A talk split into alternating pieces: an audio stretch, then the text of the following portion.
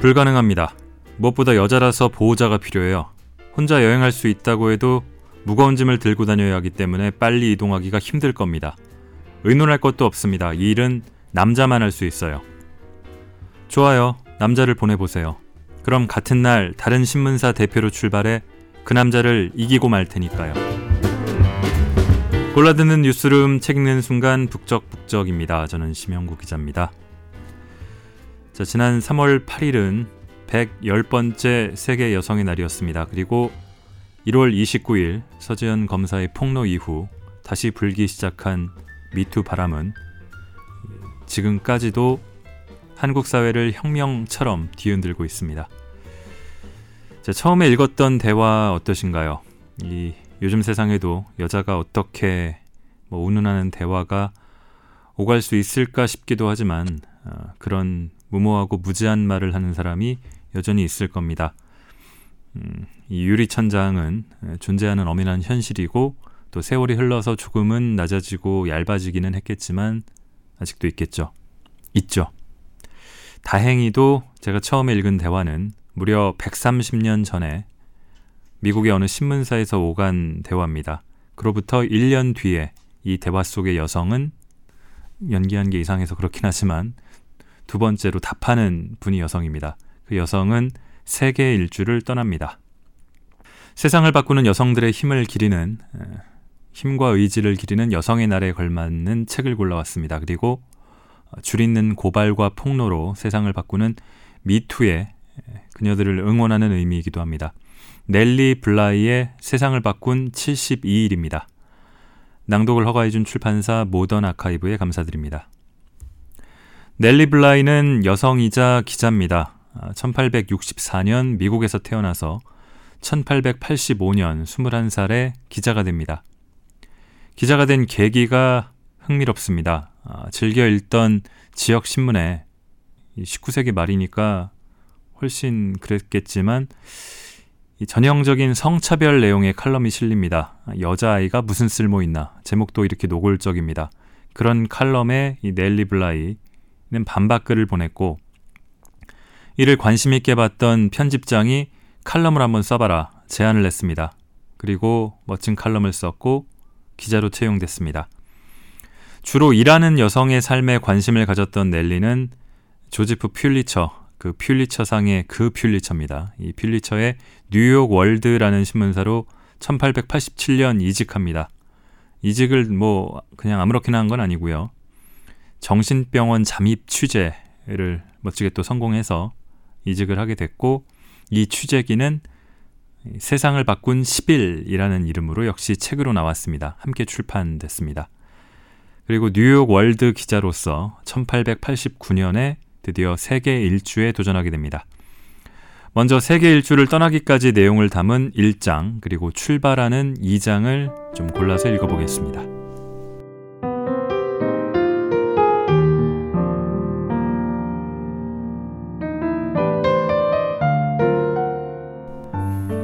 어떻게 그런 생각을 했냐고?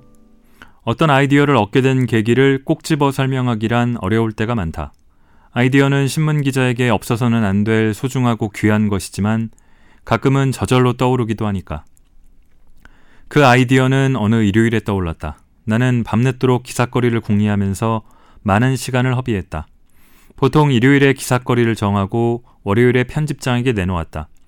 그날은 새벽 3시까지도 좋은 생각이 떠오르지 않아서 지친 상태로 침대 속에서 몸을 뒤치락거렸다. 결국 다음 주에 쓸 기사거리를 찾지 못해 지치고 화가 났고 짜증을 내며 이런 생각을 했다. 차라리 지구 반대편에나 가버렸으면. 안 될 것도 없잖아? 휴가가 필요해. 세계 일주를 해볼까? 일단 한 가지 생각이 떠오르면 생각이 꼬리를 물고 이어진다. 세계 일주라는 아이디어가 마음에 들었다. 필리어스 포그만큼 빨리 세계 일주를 할 수 있는지 직접 가봐야겠어. 나는 80일 만에 세계 일주를 한다는 게 가능할지 궁금했다. 포그의 기록을 깰 수 있을지 바로 알아봐야겠다고 결심하며 곧 잠이 들었다. 날이 밝자 증기선 회사 사무실에 가서 운항 일정표를 구한 후 마음을 졸이며 앉아서 꼼꼼하게 검토했다. 불로 장생약을 구했다 해도 80일보다 적은 시간 안에 세계 일주를 할 수 있다는 희망을 품었을 때보다 더 기쁘진 않았을 것이다. 세계 일주 계획에 대해 말하려고 조심스럽게 편집장에게 다가갔다. 내 계획이 너무 무모하고 허황된 발상이라고 생각할까봐 두려웠다. 뭐 좋은 생각이 있나? 편집장이 물었고 나는 그의 책상 옆에 앉았다. 한 가지. 내가 조용히 대답했다. 편집장은 펜을 만지작거리며 내 말을 기다리고 있었다. 내가 불쑥 말했다.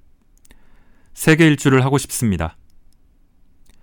편집장이 친절해 보이는 두 눈에 희미한 웃음을 띠고는 미심쩍은 듯 쳐다보며 말했다. 뭐? 80일이나 그보다 짧은 일정으로 세계 일주를 하고 싶습니다. 필리어스 포그의 기록을 깰 수 있을 것 같습니다. 한번 해보면 안 될까요? 실망스럽게도 편집장은 예전에 같은 아이디어가 나왔는데 남자를 보낼 생각이었다고 했다. 하지만 내가 가는 것도 좋을 것 같다는 말로 나를 안심시켜 주었다.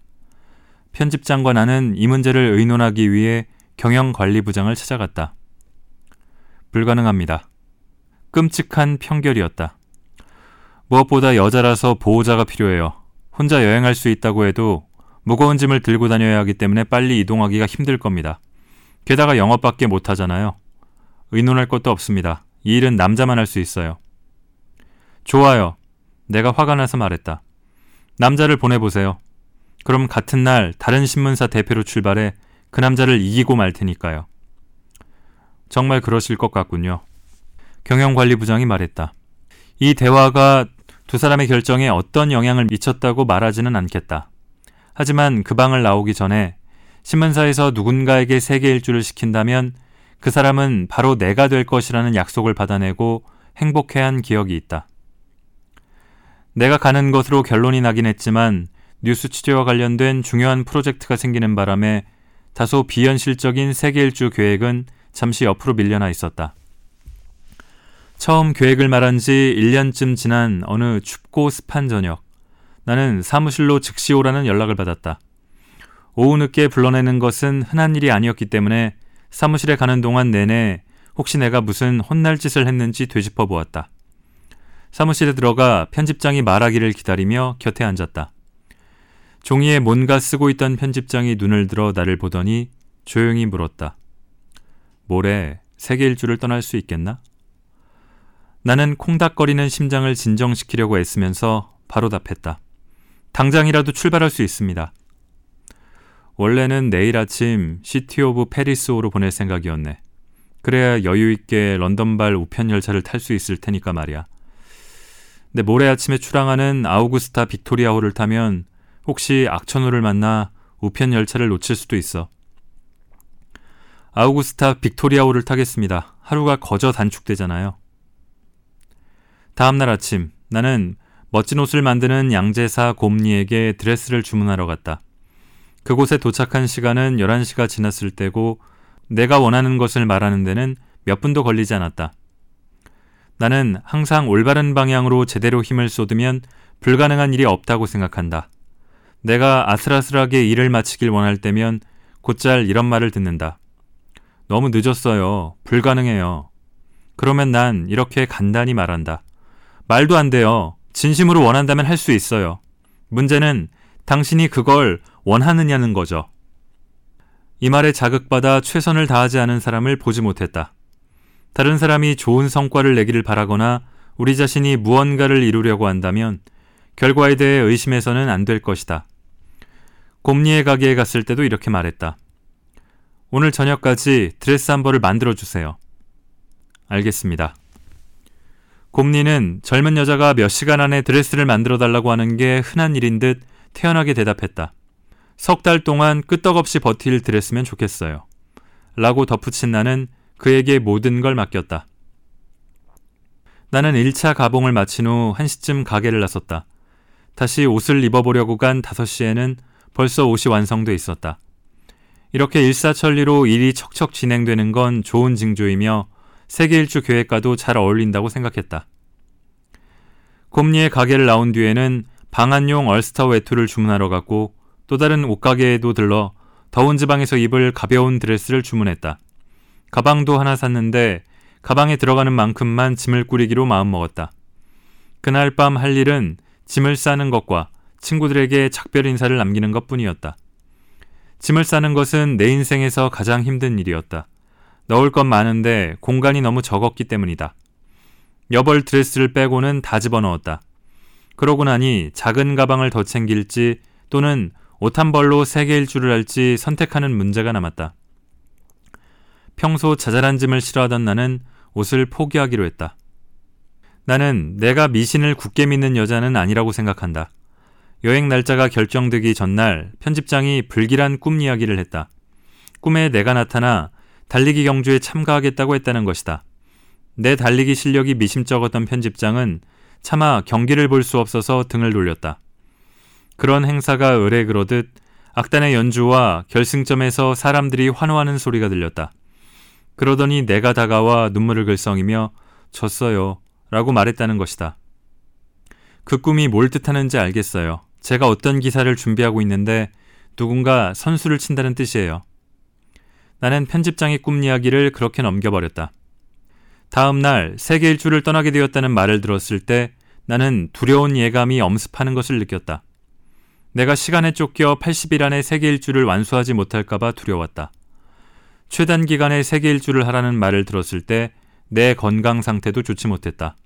거의 1년 동안 매일 두통에 시달렸고 불과 한 주 전에는 과로로 몸이 상했다는 경고를 유명한 의사들로부터 들었다. 신문사 일을 거의 3년 동안 하면서 휴가라고는 하루도 써보질 못했다. 내가 이 여행을 즐겁고 꼭 필요한 휴식의 기회로 여긴 건 당연하다. 출발 전날 저녁에 사무실에 가서 영국 금화와 영국은행 지폐로 200파운드를 받았다. 금화는 주머니에 넣어왔다. 영국은행 지폐는 목에 걸고 다니는 양가죽 가방에 넣었다. 미국 금화와 지폐도 조금씩 준비했다. 미국 밖에서 미국 돈이 쓰일지를 알아보기 위해 여러 항구에서 써볼 생각이었다. 내 손가방 바닥에는 국무장관의 서명을 받은 특별 여권이 있었다. 여권 번호는 247번이었다. 여권과 함께 리볼버 권총을 가져가는 게 좋겠다는 사람들이 있었지만 나는 무장을 거절했다. 내가 세상을 받아들이는 한 세상도 나를 받아줄 거라는 강한 믿음이 있기 때문이었다. 정당하게 행동하면 언제든 나를 기꺼이 보호해줄 사람을 찾을 수 있다고 생각했다. 그 사람이 미국인일 수도 있고 영국인, 프랑스인, 독일인이나 그 밖에 다른 나라 사람일 수도 있다. 전 여정의 교통편을 뉴욕에서 미리 살 수도 있다.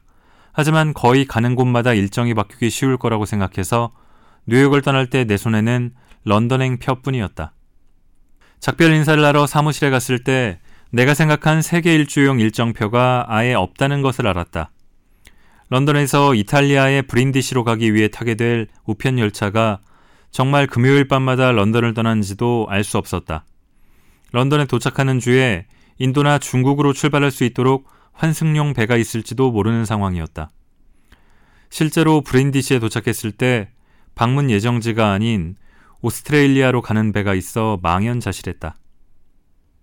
나는 증기선 회사에 파견된 한 남자의 조언을 따랐다. 그 남자는 이 회사의 증기선이 대서양 최고의 운항 일정을 짜고 조정하도록 돕고 있었다. 우리가 짠 일정이 얼마나 정확한지는 나중에 알게 된다.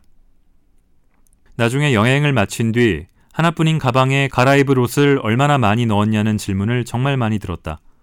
한 벌만 넣었을 거라고 생각하는 사람도 있고 공간을 조금만 차지하는 실크 옷을 챙겼을 거라고 생각하는 사람도 있고 여러 항구에서 필요한 것을 샀는지 묻는 사람도 있었다.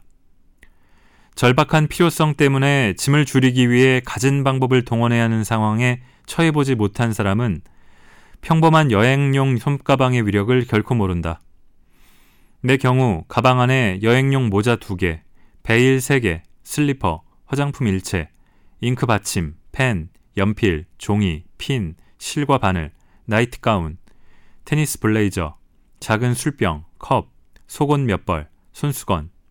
부피를 가장 많이 차지하지만 결코 포기할 수 없었던 콜드크림통 등을 챙겨 넣었다. 다양한 기후의 여행지에서 여, 얼굴이 트는 것을 막아줄 콜드크림을 어떻게 포기하겠는가. 사실 콜드크림 통은 여행 내내 애물단지였다. 자리를 가장 제일 많이 차지하는 것 같았고 가방을 닫을 때마다 거치적거려서 애를 먹였다. 팔에 두르고 다닌 방수 실크는 비 오는 날의 유일한 대책이었다. 여행을 마치고 보니 가방이 작은 게 아니라 내가 챙긴 물건이 너무 많았다는 생각이 든다. 아덴을 빼고는 내가 갔던 모든 항구에서 기성복을 살 수 있었다. 물론 그런 가게에 직접 들르지는 않았기 때문에 실제로 옷을 사진 않았다. 출발하기 전에는 빡빡한 일정 탓에 도중에 세탁을 맡길 여건이 되지 않을까봐 걱정을 많이 했다. 여행 중에 세탁 서비스를 받을 기회가 한두 번뿐이라고 각오하고 있었다. 기차로 이동할 때는 세탁이 불가능하다는 걸 알고 있었다. 기차 여행 시간이 많아서 런던에서 브린디시까지 이틀이 걸렸고 샌프란시스코에서 뉴욕까지 나흘이 걸렸다. 애틀랜틱 증기선에는 세탁 서비스가 없다. 브린디시와 중국을 잇는 보통 피앤오호라고 불리는 퍼닌슐러 앤 오리엔털사의 증기선에서는 매일 보급 담당자가 미국에서 가장 큰 세탁소라도 깜짝 놀랄 분량의 빨랫감을 걷어들인다. 배에서 세탁할 순 없지만 이 회사의 배가 닻을 내리는 모든 항구에 세탁 능력을 보여줄 수많은 전문가들이 대기하고 있다. 세탁을 마치는 데는 6시간이면 충분하다. 약속한 시간 안에 반드시 일을 끝낸다. 아마 세탁물 자체는 싫어하겠지만 일한 대가로 받게 될 돈의 가치를 충분히 알기 때문일 것이다. 그래도 뉴욕의 세탁비와 비교하면 세탁비는 놀랄 만큼 싸다. 준비 과정에 대한 이야기는 이 정도로 그치겠다. 다른 여행객들에게 좋은 인상을 주는 것이 아니라 여행 자체가 목적인 사람에게는 짐 싸는 일이 아주 간단한 문제라는 사실을 알게 될 것이다. 딱 한 번, 홍콩에서 공식 만찬에 초대받았는데 이브닝 드레스가 없어서 참석하지 못한 게 아쉽긴 했다. 하지만 수많은 트렁크와 상자들을 가져갔을 때 겪어야 했을 걱정과 부담에서 벗어난 것을 생각하면 만찬에 참석하지 못한 것은 아주 작은 문제다. 2장 출발 1889년 11월 14일 목요일 오전 9시 40분 30초 나는 세계 일주를 시작했다. 하루 중 밤이 가장 활동하기 편하고 아침은 잠자는 시간일 뿐이라고 생각하는 사람은 우유 배달부가 오는 시간에 맞춰 일어나기가 얼마나 힘든지 알 것이다. 침대에서 일어나기 전에 몇 번이나 뒤치다거렸다. 졸린 와중에도 왜 이럴 때면 침대가 평소보다 훨씬 더 안락하게 느껴지는지. 아무런 부담 없이 몇 시간이고 실컷 잘 때보다 기차를 놓칠지도 모르는 상황에서 자는 도둑잠이 왜 훨씬 더 달콤한지 궁금했다. 여행에서 돌아오기만 하면 중요한 일이 없어도 빨리 일어나야 할 일이 있는 것처럼 도둑잠을 즐겨보겠다고 다짐했다. 이런저런 생각을 하며 아주 달콤한 선잠에 빠져 있던 나는 문득 배를 놓칠지도 모른다는 생각에 깜짝 놀라 일어났다. 물론 당장 출발하고 싶은 마음이 굴뚝 같았지만 나른한 중에도 이런 생각이 들었다.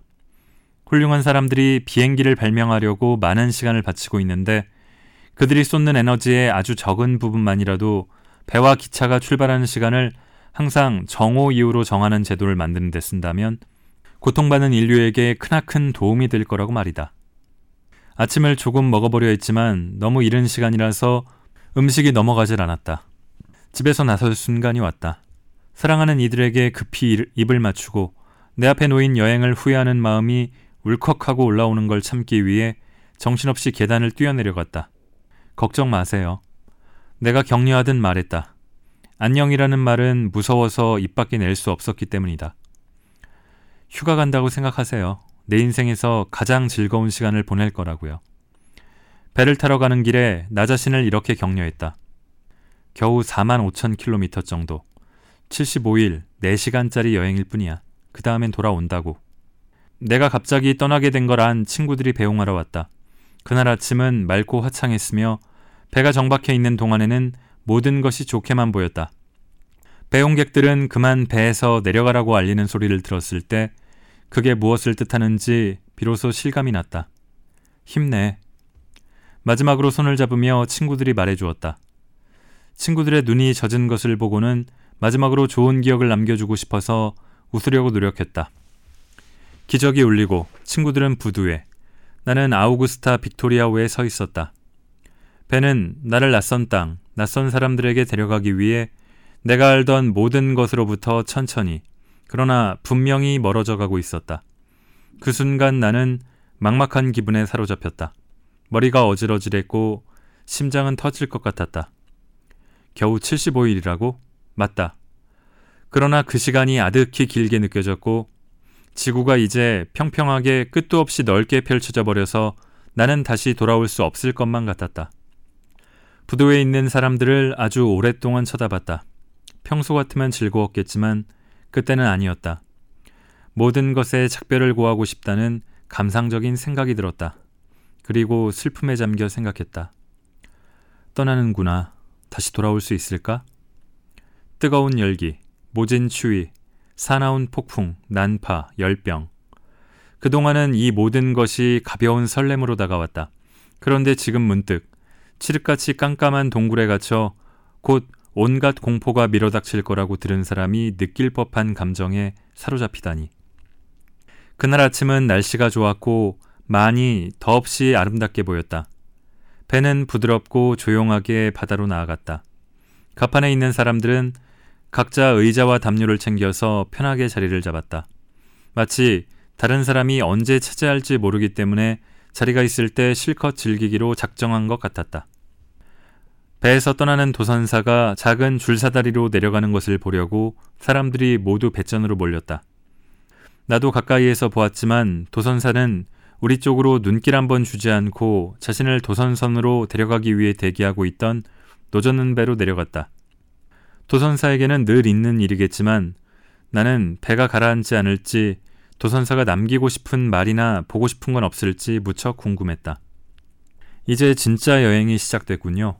어떤 사람이 내게 말했다. 도선사가 떠나고 선장이 배의 키를 잡으면 바로 그때부터 항해가 시작되거든요. 이제 막 당신의 세계 일주가 정말로 시작됐습니다. 그 말에는 바다에서 겪는 골칫거리, 즉 배멀미를 생각하게 하는 무언가가 있었다. 배로 여행해 본 적은 없지만 멀미와 벌일 사투를 예상할 수는 있었다. 멀미하세요? 그 사람이 관심을 갖고 친절하게 물었다.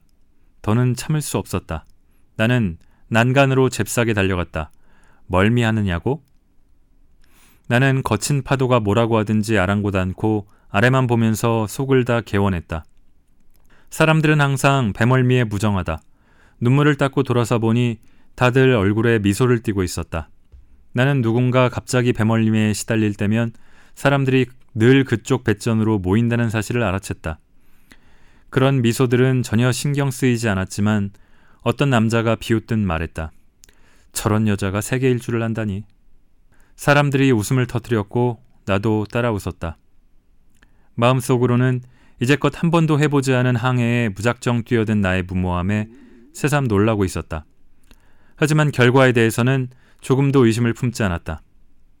물론 점심은 먹으러 갔다. 모두 식사를 하러 왔는데 대부분 아주 급하게 자리를 떴다.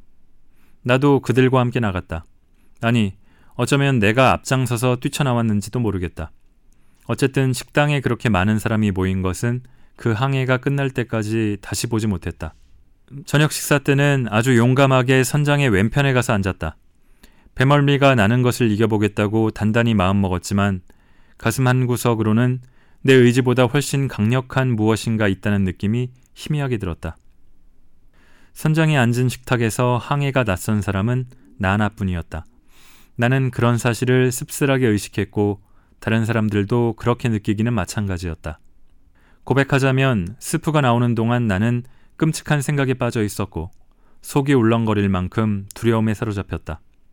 내가 보기에도 모든 것이 뜻밖의 크리스마스 선물처럼 좋았다. 옆에 앉은 사람들은 음악에 대해 열띤 토론을 주고받았다. 그들의 말에 귀를 기울이려고 애썼지만 내 생각은 토론거리도 되지 못할 주제를 맴돌 뿐이었다. 몸이 더웠다 추웠다 했다. 7일 동안 음식 구경을 하지 않아도 배고플 것 같지 않았다. 사실 육지에 도착할 때까지는 또는 배멀미를 잘 견딜 수 있을 때까지는 아예 음식을 쳐다보거나 냄새 맡거나 먹을 일이 없기를 바라는 마음이 굴뚝 같았다. 생선 요리가 나오고 엘버스 선장이 한창 재미있는 이야기를 하고 있을 때 도저히 더는 참을 수가 없었다. 실례합니다. 힘없는 소리로 속삭이고는 미친 듯이 무턱대고 밖으로 달려나갔다.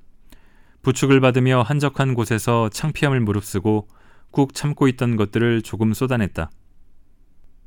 그러고 나니 제법 용기가 생겨서 선장의 조언대로 저녁 식사를 마저 하기로 마음먹었다. 식당으로 다시 돌아가자 사람들이 축하해 주었다. 적절하지 않은 행동을 다시 할지도 모른다는 수치스러운 생각이 들었지만 내색하지 않으려고 노력했다. 아니나 다를까 얼마 안가 다시 조금 전처럼 서둘러 자리를 비웠다. 다시 식당으로 돌아갔다. 이번에는 약간 불안했고 내 결심에 대한 믿음도 약해지고 있었다. 자리에 앉자마자 승무원의 눈에서 재미있어 하는 표정을 읽었다. 그 눈빛 때문에 나는 손수건에 얼굴을 묶고서 식당 오래 끝에 도착할 때까지 입을 틀어막고 있었다.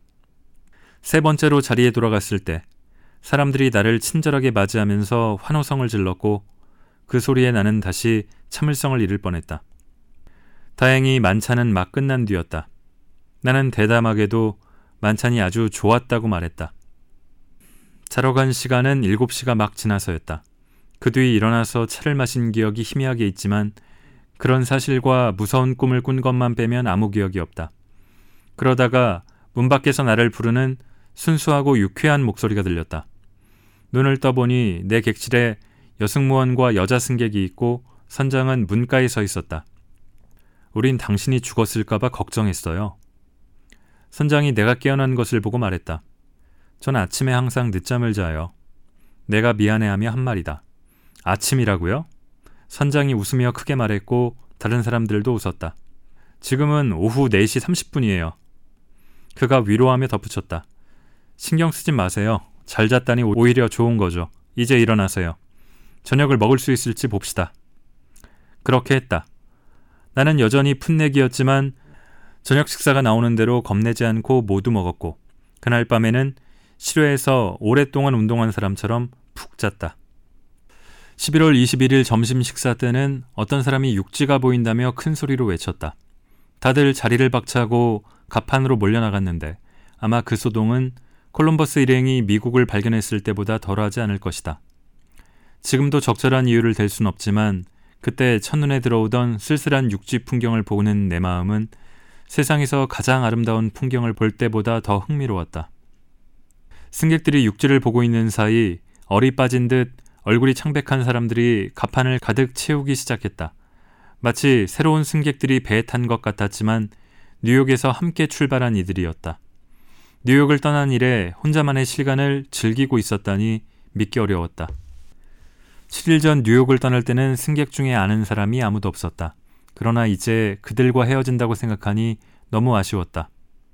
누군가와 함께 여행했다면 그렇게까지 깊은 감정을 느끼지는 못했을 것이다. 동료 승객들과 친해지는데 시간을 덜 들였을 테니 말이다. 그들 모두가 정말로 친절하게 대해주었기 때문에 내가 친구들을 남겨두고 떠나는 느낌이 들지 않았다면 배은망덕한 여자였을 것이다. 엘버스 선장은 지중해에서 단연간 항해를 지휘해 보았다. 그는 나에게 건강을 챙겨야 한다고 주의를 주었다. 아우구스타 빅토리아호에서 지낼 시간이 점점 줄어들면서 어떤 사람들은 소설 속 주인공이 세운 기록을 깨려는 내 시도의 결과를 예상하며 약간 놀렸다. 나는 두려운 속마음을 숨기려고 억지로 쾌활한 척했다. 한 남자는 내가 런던까지 혼자 가야 할까봐 매우 걱정했다. 그는 그때가 너무 늦은 시간이라, 아니, 너무 이른 새벽이라 나를 만나기로 한 런던 특파원이 나타나지 않을 거라고 생각했다. 내가 일행이 없이도 안전하게 갈 수 있다고 장담했지만 남자는 고집을 부렸다. 그 남자를 위해서라도 나는 마중 온 사람을 찾으려 애썼다. 한 신사가 내 세계 일주에 대해 이야기할 때 마침 몇 사람이 우리 앞을 지나갔다. 키 큰 젊은 남자가 우연히 그 말을 듣고 계단에서 발길을 돌리더니 어색하게 웃으며 나를 내려다봤다. 넬리 블라이? 젊은 남자가 궁금해하며 물었다. 네. 내가 손을 내밀며 대답했다. 그는 따뜻하게 악수를 나누는 동안 여행이 즐거웠는지, 짐을 다 꾸렸는지 물었다. 내가 혼자 런던까지 갈까봐 걱정하던 남자는 때를 봐서 그 특파원을 대화로 끌어들였다. 나중에 남자가 아주 만족한 표정으로 말했다. 괜찮은 사람이군요. 그가 믿었지 않았다면 어떻게 해서든 제가 런던까지 같이 갔을 겁니다. 일행이 있으니 이제야 마음이 놓이는군요. 혈혈단신인 내 안전을 위해 자신의 편안함마저 희생하려고 한 친절한 남자 덕에 따뜻한 기분을 느끼면서 길을 나섰다. 정감 어린 악수를 하고 덕담을 나누고 목구멍이 마르는 것을 느끼며 심장이 약간 빨리 뛰는 가운데 가파른 건널판을 급히 뛰어내려가 런던으로 갈 다른 승객들과 합류했다. 배에서 예인선이 분리되고 우리는 어둠 속으로 천천히 이동했다.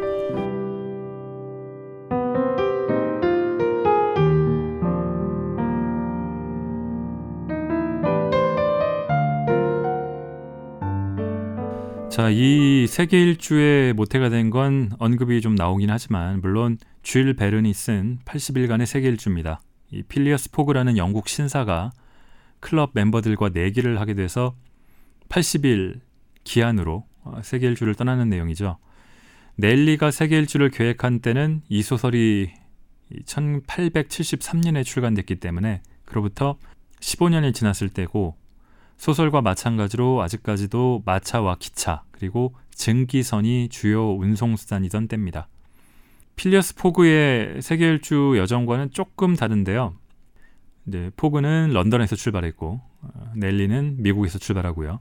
이 미국 동부에서 대서양을 건너서 영국 런던을 거쳐 프랑스 아미엥, 이탈리아 브린디시, 또 이집트와 예멘을 지나서 인도양을 거쳐 실론섬, 그리고 싱가포르와 홍콩, 일본을 경유해서 태평양을 건너서 미국 샌프란시스코로 가서 시카고를 지나 뉴욕까지 돌아오는 일정입니다.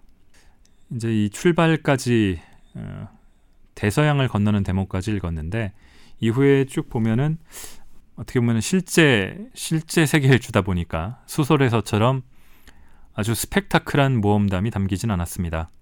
이 인도의 뭐 사티에 희생될 뻔한 여성을 구하는 일도 없고 또 함께 온갖 모험을 겪는 파스파루투 같은 동행인도 없습니다. 그럼에도 이 여성이 이렇게 여행을 다니는 게 흔한 일이 아니었기 때문에 배멀미하는 장면도 한참 제가 읽었는데요. 곳곳에서 이 넬리의 눈으로 본 어, 세계 각국의 풍경과 어떤 사람들의 모습이 재미있게 묘사가 됩니다. 이 홍콩에 이르렀을 때는 또 넬리가 놀랄만한 이야기를 듣습니다. 잠시 그 대목을 읽어보겠습니다.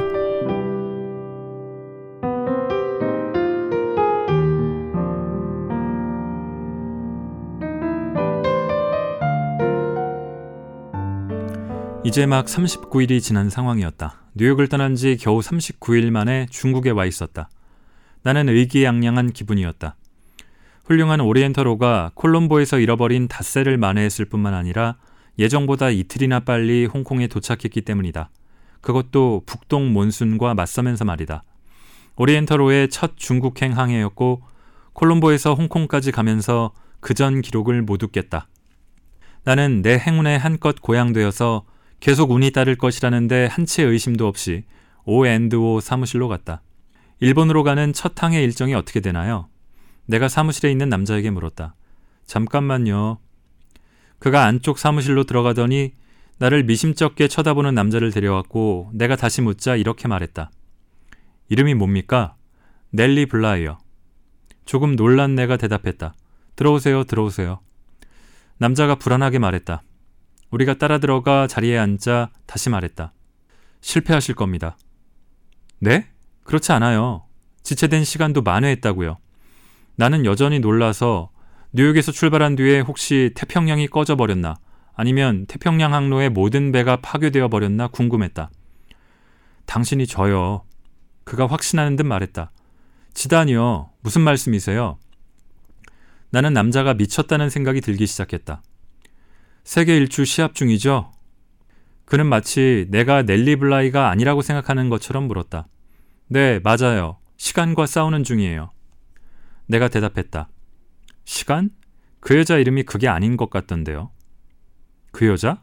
그 여자라뇨? 나는 그렇게 되물으면서 속으로 불쌍한 사람, 제정신이 아니군. 하고는 의사에게 기회를 봐서 그곳에서 빠져나가는 게 좋겠다고 눈짓을 할까 생각했다. 네, 당신 말고 다른 여자요. 그 여자가 이길 겁니다. 그 여자는 사흘 전에 여기서 떠났어요. 나는 남자를 빤히 쳐다봤다. 그리고 고개를 돌려 의사를 봤다. 꿈이 아닌지 궁금했다. 나는 그 남자가 정말 미쳤다고 결론 내렸다. 그래서 태연하게 애써 웃으려고 했지만 멍청하게 이런 말을 할 수밖에 없었다. 다른 여자라고요? 그는 활발하게 말을 이었다. 네, 모르셨어요? 당신이 뉴욕을 떠난 날 또 다른 여자가 시합에 뛰어들어 출발했어요. 그 여자가 이길 겁니다. 여기서 사흘 전에 떠났으니까. 아마 말라카 해협 근처에서 그 여자를 만났을 겁니다. 그 여자는 예정보다 일찍 떠날 배를 구하기 위해 돈을 얼마든지 쓸 권한이 있다고 하더라고요. 그 여자의 편집장은 우리 오엔도가 만약 오션이코를 원래 예정보다 이틀 먼저 샌프란시스코에서 출발시킨다면 1000달러나 2000달러를 내겠다고 제안했어요. 오엔도가 그렇게 하진 않았지만 여기까지 제 시간에 도착해 실론행 영국 우편선을 탈 수 있도록 최선을 다했어요. 만약 그들이 예정보다 훨씬 앞서 도착하지 않았다면 배를 놓치고 열흘 정도 지체했어야 했죠. 하지만 그녀는 그 배에 탔고 사흘 전에 떠났어요. 그리고 당신은 여기에서 닷새를 지체할 겁니다. 그러긴 어렵잖아요. 안 그래요? 내가 억지로 입가에 웃음을 띠며 조용히 말했다. 그러나 결코 마음속에서 우러난 웃음이 아니었다. 전혀 모르셨다니 놀랍군요. 그 여자 말을 듣고 우리는 원래 시합이 계획되어 있는 줄 알았거든요. 내가 단호하게 말했다. 편집장님이 저한테 상의하지도 않고 이런 시합을 계획하셨을 리가 없어요. 뉴욕에서 내게 온 전보 같은 게 없나요? 없어요. 아마 우리 신문사에서는 그 여자에 대해 모르나 봐요. 내가 더 활기차게 말했다. 아니에요. 압니다. 그 여자는 출발하는 날까지 당신과 같은 신문사에서 일했어요. 이해가 안 되네요. 내 성공과 관련 있는 중대한 문제를 전혀 모른다고 하기에는 자존심이 허락하지 않아서 나는 조용히 대답하고 이렇게 물었다. 아까 닷새 동안은 홍콩을 떠날 수 없다고 하셨나요? 네. 그리고 80일 안에 뉴욕에 도착하지 못할 겁니다. 그 여자는 70일 안에 도착하겠다고 하더군요. 그녀는 증기선 회사의 모든 지사 직원에게 그녀의 성공을 위해 할 수 있는 모든 것을 제공해달라고 요청하는 편지를 가졌는데 당신한테도 그런 편지가 있나요? 딱 하나요. P&O의 사무실에서 자기네 회사 배의 선장들에게 내가 혼자 여행하니까 잘해주라는 거죠. 그것뿐이에요. 내가 살짝 웃으며 말했다. 그것 참 유감이군요. 내 생각에 벌써 졌어요. 가망이 없습니다. 여기에서 닷새, 요코하마에서 또 닷새를 허비할 거예요. 이런 계절에 항해가 느리다는 건 확실히 알고 계실 테죠? 바로 그때 한 젊은 남자, 정말 부드러운 검은 눈과 맑고 창백한 안색을 가진 남자가 사무실에 들어왔다. 사무실 직원인 하먼 씨가 그를 소개했다. 오셔닉호, 즉 내가 결국 일본과 미국으로 갈 때 타게 될 배의 사무장인 퍼먼 씨였다. 퍼먼 씨는 내 손을 꽉 잡고 악수했다. 부드럽고 검은 눈에 동정심이 가득 어려 있는 그의 친절한 말씨로 내 기분이 훨씬 나아졌다. 저 때문에 너무 고생하시게 해서 죄송합니다. 고생이라뇨. 당신은 이제 같은 편을 얻은 겁니다. 도울 수 있다면 정말 저희도 정말 행복할 거고요. 다른 사람이 당신보다 짧은 시간에 세계 일주를 할 가능성에 대해 신경 쓰지 마세요. 당신은 지금까지 최악의 교통편을 연결해 왔고 그 아이디어를 처음 생각한 사람이 당신이라는 걸 모두가 알고 있어요. 다른 사람들은 당신이 생각한 작품을 훔쳐내려고 하는 것에 지나지 않아요. 그러니까 일찍 도착하든 늦게 도착하든 사람들은 당신에게 그 아이디어의 창안자라는 영예를 줄 겁니다.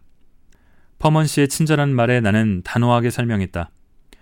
편집장님한테 75일 안에 세계 일주를 하겠다고 약속했어요. 제가 성공한다면야 기쁘겠죠.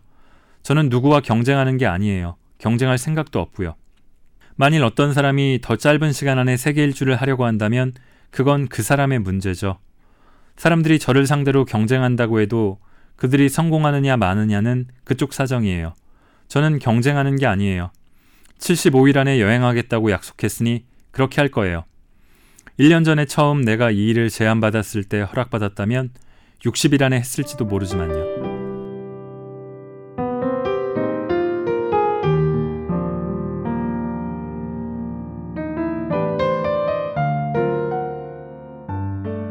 이렇게 당차게 말하지만 또 태평양을 거의 건너갔을 쯤에 여행을 시작한 지 68일 정도 됐을 때 얼마 안 남았죠.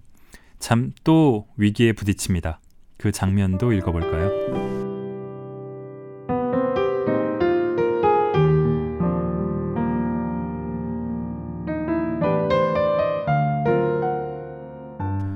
더디게 진행됐어도 결국 항해는 끝나기 마련이다. 어느 날 밤, 다음 날이면 샌프란시스코에 도착한다는 발표가 났다. 나는 뜨거운 흥분을 느꼈고 사람들은 내가 미국 대륙을 횡단할 때 폭설로 발목이 잡힐지를 놓고 이러쿵저러쿵 추측했다. 오랜만에 희망을 되찾았는데 사무장이 하얗게 질린 얼굴로 달려와 소리쳤다. 세상에 선원 건강증명서를 요코하마에 두고 왔어요. 자, 자, 무, 잠깐만요. 그게 무슨 소리예요? 뭔지 모를 불행을 두려워하면서 내가 물었다. 일본에서 출발한 다음 배가 올 때까지는 아무도 육지를 밟을 수 없다는 뜻입니다. 다음 배는 2주 뒤에나 올 거예요. 사무장이 무기력하게 의자에 주저앉으며 말했다. 샌프란시스코가 눈앞에 있고 그동안 그렇게 이루려고 애쓰던 목표인 뉴욕이 가까이에 있는데 2주 동안 꼼짝 못하고 있어야 한다는 생각에 미칠 것 같았다. 전 죽어버릴래요. 2주 동안 참고 있을 수가 없어요. 내가 조용히 말했다. 그 말이 자극이 되었는지 사무장은 한 번 더 배를 뒤졌고 결국 의사의 책상에 안전하게 보관된 서류를 찾아냈다. 나중에 배에 천연두가 돈다는 소동도 있었지만 헛소문이었다. 이른 아침에 세관 직원이 신문을 가지고 배에 왔다. 폭설로 일주일 동안 철도 교통이 마비됐다는 기사를 읽고서는 끝모를 절망에 빠졌다. 오션이코가 검역이를 기다리고 있을 때 몇몇 남자들이 나를 해, 해변에 데려갈 예인선을 타고 나타났다. 작별 인사를 할 시간도 없었다. 예인선이 막 이동하려 할 때 검역의가 나를 부르더니 내 혀를 살펴보는 걸 잊었다고 했다. 진찰을 받기 전에는 배에서 내릴 수 없었다. 나는 혀를 내밀었고 의사가 됐어요 라고 외쳤다. 사람들은 웃음을 터뜨렸고 나는 작별 인사로 손을 흔들었다. 얼마 안 가 오셔니코의 좋은 친구들과 헤어졌다.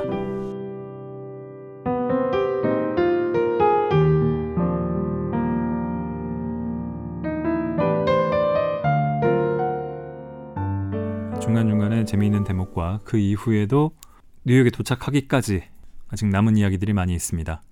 기회 되면 읽어보셨으면 하고요. 넬리 블라이는 1889년 11월 14일 미국 뉴욕을 출발해서 1890년 1월 25일 뉴저지항에 도착합니다. 72일 만에 세계 일주를 완료합니다. 소설의 포그 씨보다는 8일이나 앞섰습니다. 그렇게 20, 25살의 넬리는 미국에서 가장 유명한 기자가 됩니다. 넬리는 그 뒤로도 기자 생활을 이어가다가 뭐 회사를 운영하게 되는 등 다른 일을 하기도 하고요. 50세, 50살이 되던 때는 1차 세계대전이 터지니까 종군 기자로도 활약합니다. 이 책을 읽으면서 접하게 되는 넬미의, 넬리의 삶이 어떻게 보면 책보다도 더 인상적이고 또 감탄하게도 됩니다. 이 성차별과 편견에 맞서 시작한 기자 생활 내내 넬리의 펜은 항상은 아니더라도 이 주제를 놓지는 않았던 것 같습니다. 100년이 훨씬 지난 2018년에도 의미가 있습니다. 나도 고발한다는 더 이상은 가만히 있지 않겠다는 그 미투의 용기 있는 폭로자들 또한 넬리 못지 않다는 생각도 듭니다. 이 세트로 함께 번역 출간된 세상을 바꾼 10일 정신병원 취재기는 정신병자 행세를 하면서 블랙웰 섬 정신병원에 잠입해 취재하는 이야기인데요. 이것도 또한 흥미진진합니다. 함께 읽어보셔도 좋겠습니다. 자, 북적북적의 시작부터 함께했던 주지현 기자가 아, 지난주 녹음에서 밝혔듯이 당분간 쉬게 됐습니다.